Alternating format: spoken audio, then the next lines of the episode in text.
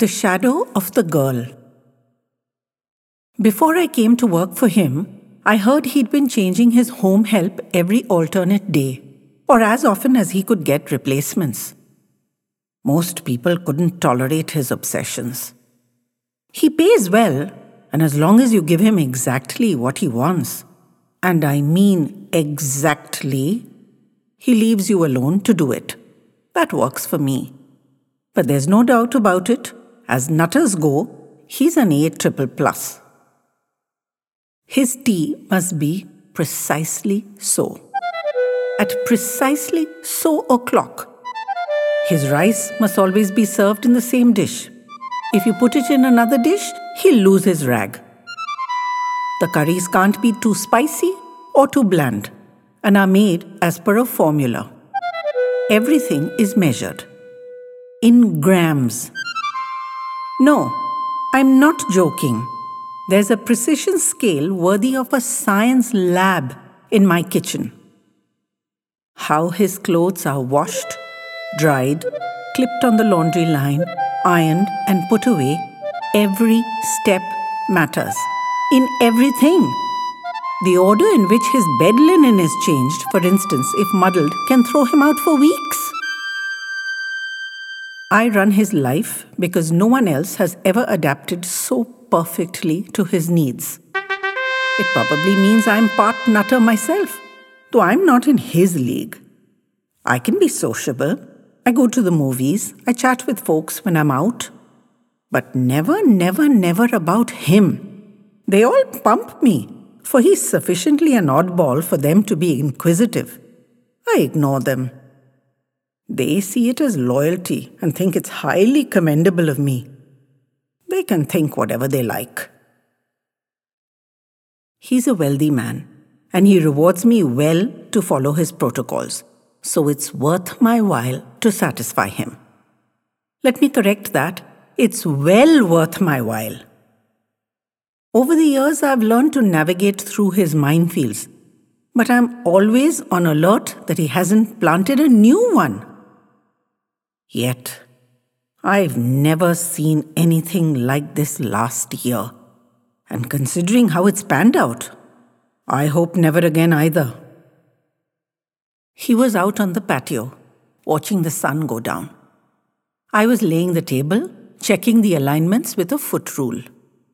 I heard someone banging on the garden gate and I hurried out. It couldn't have been 30 seconds. But by the time I got there, he was standing up and inviting her in. To sit on the patio with him. I'm pretty sure my jaw parted company with the rest of my face. I had to be hallucinating. But when I looked again, he was still polite and welcoming and smiling graciously. I'd never seen him smile in 12 years. I don't even remember what her initial inquiry was. I was in such a state of shock. But in only minutes, wine was offered and accepted, and I had to get moving. The protocols were busted wide open. I was in uncharted territory, and anything could have set him off. I had to work by instinct and my 12 years of knowledge of his ways. Yet I didn't know how I was to avoid giving offense. She was a looker, I'll grant you that, whatever her other shortcomings. In her early 30s, I'd have guessed.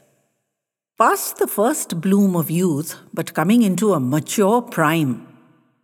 Clad in a demure sari, she somehow made it look juicy. A long blouse, high necked and all enveloping, but delineating a tidy figure swelling breasts that made their presence felt through multiple layers of cloth, tight little waist, and gently rolling hips. Her hair was tucked up in a bun and clipped fiercely, but it revealed a slender neck like the tender stalk of a new young plant. She was unbelievably sexy while trying to be severe. I could feel her magnetism too but the way he toppled is completely without precedent.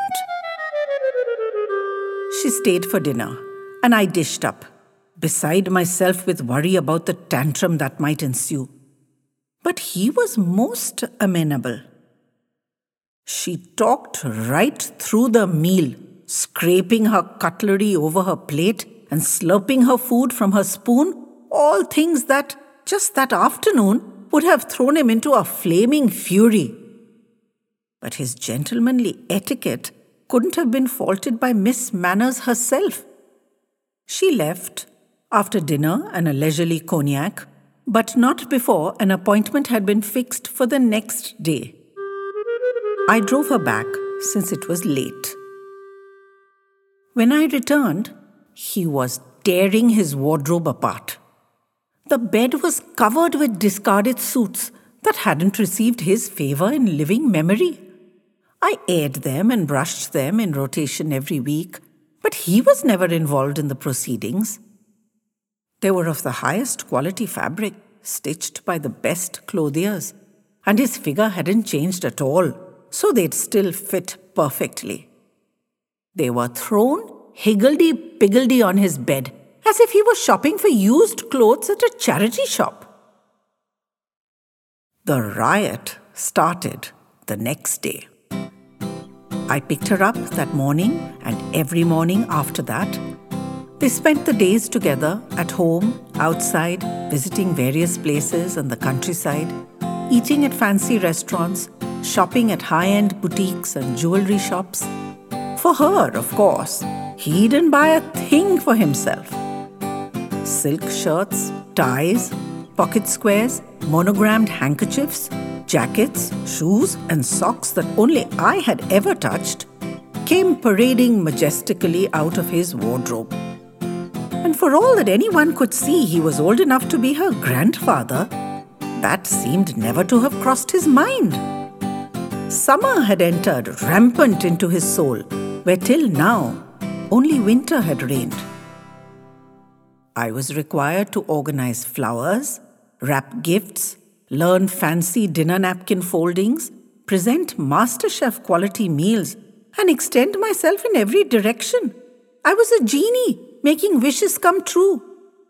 Even with Google and YouTube to my rescue, I was barely keeping my head above water.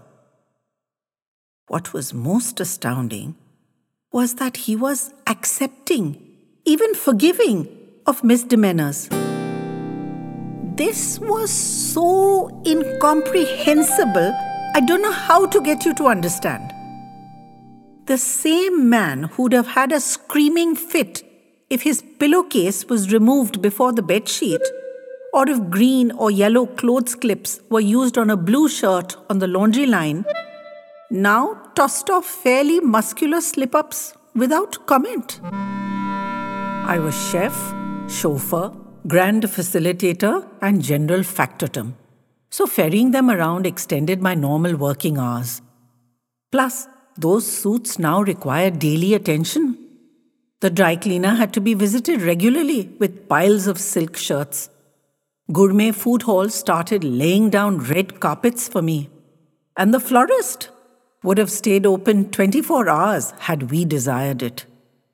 He flooded her with designer clothes, bags, shoes, jewelry, and an expensive car in a sunny yellow.